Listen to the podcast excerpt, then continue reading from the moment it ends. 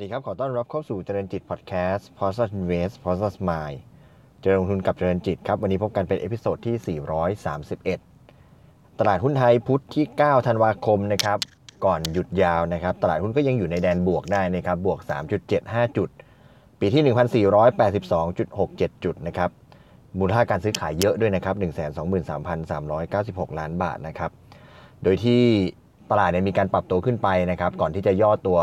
ลงมานะครับหุ้นหลาย ๆ ตัวก็มีแรงเทขายลงมาบ้างนะครับ แล้วก็ต่างชาติกองทุนนะครับ เป็นผู้ขายสุทธินะครับ ต่างชาติขาย 2,500 ล้านบาท กองทุนขาย 1,600 ล้านบาทนะครับ ส่วนรายย่อยซื้อ 4,000 ล้านบาท ร่วมกับโบรกเกอร์ที่ซื้อเล็กน้อย 172 ล้านบาทนะครับ ช่วงที่ตลาดหุ้นบ้านเราหยุดไป 4 วันนะครับ คือเราหยุดไปในวันทำการพฤหัสกับศุกร์นะครับ แล้วก็มาเปิดใหม่วันจันทร์เนี่ย ในช่วงที่ผ่านมาเนี่ย สถานการณ์ตลาดหุ้นของต่างประเทศ ตลาดต่างประเทศเขายังเปิดตามปกตินะครับ แล้วก็มีความเคลื่อนไหวของตลาดต่างประเทศวันนี้เราลองมาอัปเดตกันนะครับ อย่างแรกก็คือตัวตลาดหุ้นทางฝั่งอเมริกาเนี่ยแม้ว่าจะมีปัจจัยบวกในเรื่องของที่ทาง FDA นะครับสำนักงงานอาหารและยาของทางสหรัฐเนี่ยได้มีการอนุมัติให้สามารถใช้วัคซีนต้านโควิด -19 ของทาง ไฟเซอร์อิงค์แล้วก็ไบโอเอ็นเทคได้เป็นกรณีฉุกเฉินแล้วเนี่ย แต่ว่ากับกันก็มีความไม่แน่นอนเกี่ยวกับเรื่องของมาตรการการออกมาตรการกระตุ้นเศรษฐกิจรอบใหม่ของสหรัฐนะครับ ซึ่งก็ทำให้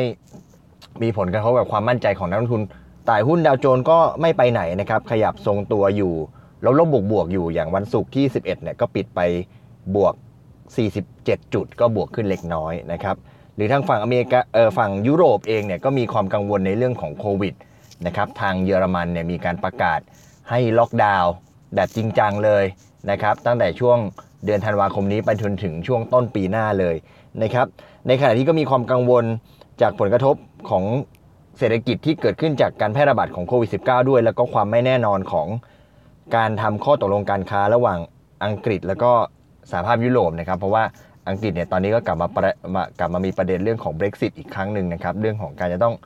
จัดการข้อตกลงด้านการค้าเรื่องของรูปแบบของการ Brexit ต่างๆนะครับ ก็ตลาดก็กังวลเรื่องของการที่อังกฤษเนี่ยถอนตัวออกจากสภาพสหภาพยุโรป EU เนี่ย กังวลว่าจะเป็นไปในแบบไร้ข้อตกลงหรือว่า non deal Brexit นะครับซึ่งก็จะส่งผลกระทบกับทั้งทางฝั่งอังกฤษแล้วก็ทางฝั่งสหภาพยุโรปแล้วก็เรื่องของการค้าต่างๆ ทั่วโลกด้วยนะครับแต่ว่าในมุมของสินทรัพย์นะครับยกตัวอย่างเช่น ราคาน้ำมันเนี่ยก็มีการปรับตัวเพิ่มขึ้นนะครับในประเด็นของทางฝั่งโควิดเองเนี่ยตัวตลาดน้ำมันเนี่ยเขามองว่าราคาน้ำมันเนี่ยมีการปรับตัวเพิ่มขึ้น นะครับในช่วงวันพฤหัสนะครับก่อนที่จะทรงตัวในวันศุกร์โดยน้ำมัน WTI เนี่ยมีการปรับตัวขึ้นมาจนอยู่ที่ระดับ 46 เหรียญต่อบาร์เรลแล้วนะครับ ก็คือมองว่าเศรษฐกิจโลกเนี่ยจะอยู่ในช่วงของการฟื้นตัวหลังโควิดนะครับแล้วก็จะมีดีมานความต้องการใช้น้ำมันมากขึ้นนะครับ โดยเป็นผลมาจากความคืบหน้าในการใช้วัคซีนต้านโควิดในประเทศต่างๆนะครับ ก็ทำให้ตัวราคาน้ำมันเองก็ มีการปรับตัวขึ้นมาส่วนราคาทองคำนะครับก็มีการขยับขึ้นนะครับด้วยเอาประเด็นลบต่างๆ มาจับนะครับเรื่องของโควิด เรื่องของ Brexit เรื่องของ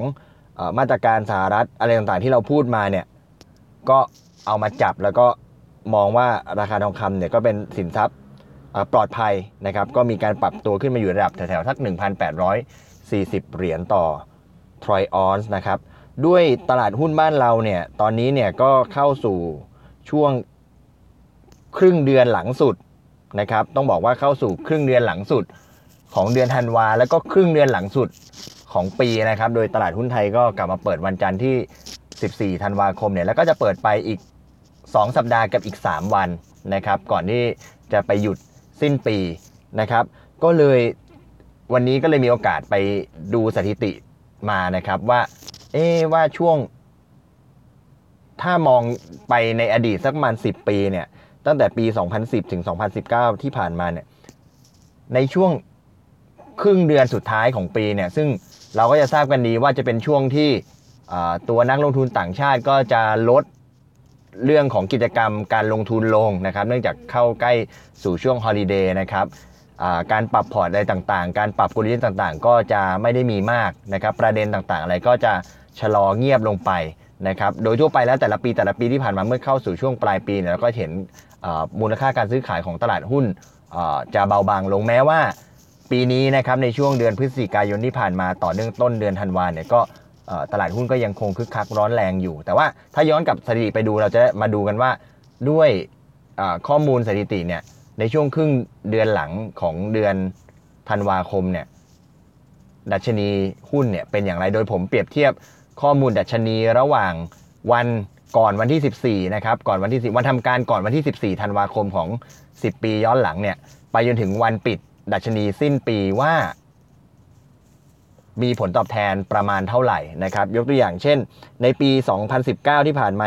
ดัชนีตอน วันสุดท้ายก่อนวันที่ 14ธันวาเนี่ยอยู่ที่ 1,573.91 แล้วก็ไปปิดวันสิ้นปีที่ 1,579.84 ก็คิดเป็นผลตอบแทนประมาณ 0.4%นะครับ ถ้าดูย้อนหลังไป 10 ปีนะครับ เฉลี่ยแล้วนะครับ ดัชนี 2 สัปดาห์สุดท้าย ของตลาดหุ้นบ้านเราเนี่ย จะมีการปรับตัวลดลงหลังจากวันที่ 14 ธันวาคมเป็นต้นไปเนี่ย จะปรับตัวลดลงประมาณ 0.3%นะครับ 0.3%โดยที่ ในสถิติ 10 ปีเนี่ยมี 5 ปีที่ปรับขึ้น มี 5 ปีที่ปรับลงก็เท่ากันพอดีนะครับ โดยปีที่ปรับขึ้นดีที่สุดเนี่ยอยู่ในปี 2017 นะครับ ก็คือ 14 วันสุดท้ายเนี่ยปรับบวกขึ้น 2.7%นะครับ ส่วนปีที่แย่ที่สุดเนี่ยอยู่ในปี 2013 ก็คือ 14 วันสุดท้ายเนี่ยปรับลดลง 3.2%นะครับ เฉลี่ยแล้วอยู่ที่ 0 ติดลบ 0.3%นะครับ เมื่อเราเอาสถิติตรงนี้มาเปรียบเทียบดูนะครับ ถ้าจากเซตล่าสุดเนี่ยที่อยู่ที่ 1,482.67 จุดเนี่ยถ้าเอาตามค่าเฉลี่ย ถ้าเอาตามค่าเฉลี่ยที่คาดว่าครึ่งเดือนหลังเนี่ยจะลดลงประมาณสัก 0.3%เนี่ยก็เดาๆได้ว่าปีนี้เนี่ยเซตจะปิดแถวๆ1,478.91 จุดนะครับก็เดี๋ยวลองไปดูกันว่ามันจะใกล้เคียงขนาดไหน แต่ถ้าเราเอาเป็นกรอบบ้างล่ะ เราเอาเป็นกรอบบ้างล่ะว่า ถ้าต่ำสุดที่มันเคยลงไปตามสถิติต่ำสุดก็คือลบ 3.2% กับสูงสุดเคยขึ้นไปบวก 2.7%เนี่ยกรอบดัชนีจะอยู่เท่าไหร่นะครับก็จะพบว่ากรอบดัชนีเซตของเราเนี่ยจะอยู่ที่ระดับ 1,435 ถึง 1,523 ฟังดูแล้วก็เป็นค่อนข้างจะตรงกับกรอบการลงทุนที่นักวิเคราะห์หรือว่ากูรูทั้งหลายที่เขามองเขามอง ปีนี้เซ็ตจะอาจจะเกินพันห้าได้ แต่ก็ไม่เกินไปไกลนะครับ ตรงสถิตินี้ก็อยู่แถว 1,200เออ1,523นะครับส่วนถ้าตกไปจากตรงนี้ก็ไม่ได้มีประเด็นไม่ได้มีประเด็นลบอะไรมากที่จะทำให้มันลดลงไปมากนะครับก็ถ้าถ้ามองจากสถิติตรงนี้ก็จะอยู่ที่ในในกรอบระหว่าง 1,435 ถึง 1,523นะครับโดยมีค่าอ่าตามสถิติตรงกลางเนี่ยอยู่แถวๆ1,478.91 จุดนะครับก็เอามาเล่าให้ฟังนะครับพอดีไปกดดูสถิติแล้วเออมันน่าสนใจดีนะครับสำหรับการลงทุนในช่วง ครึ่งเดือนหลังสุดท้ายของปีนะครับในช่วงครึ่งเดือนหลังของเดือนธันวาคมนะครับก็เอาสถิตินี้ไปลองพิจารณาประกอบการลงทุนกันดูนะครับเชื่อว่าน่าจะทำให้เห็นทิศเห็นทางเห็นกรอบไม่มาก ก็น้อยแล้วก็เอาไปประกอบกับข้อมูลการลงทุนอื่น ๆ ด้วยเช่นกันนะครับ วันนี้ขอบคุณที่ติดตามนะครับเราพบกันใหม่ใน episode ถัดไป วันนี้ขอบคุณและสวัสดีครับ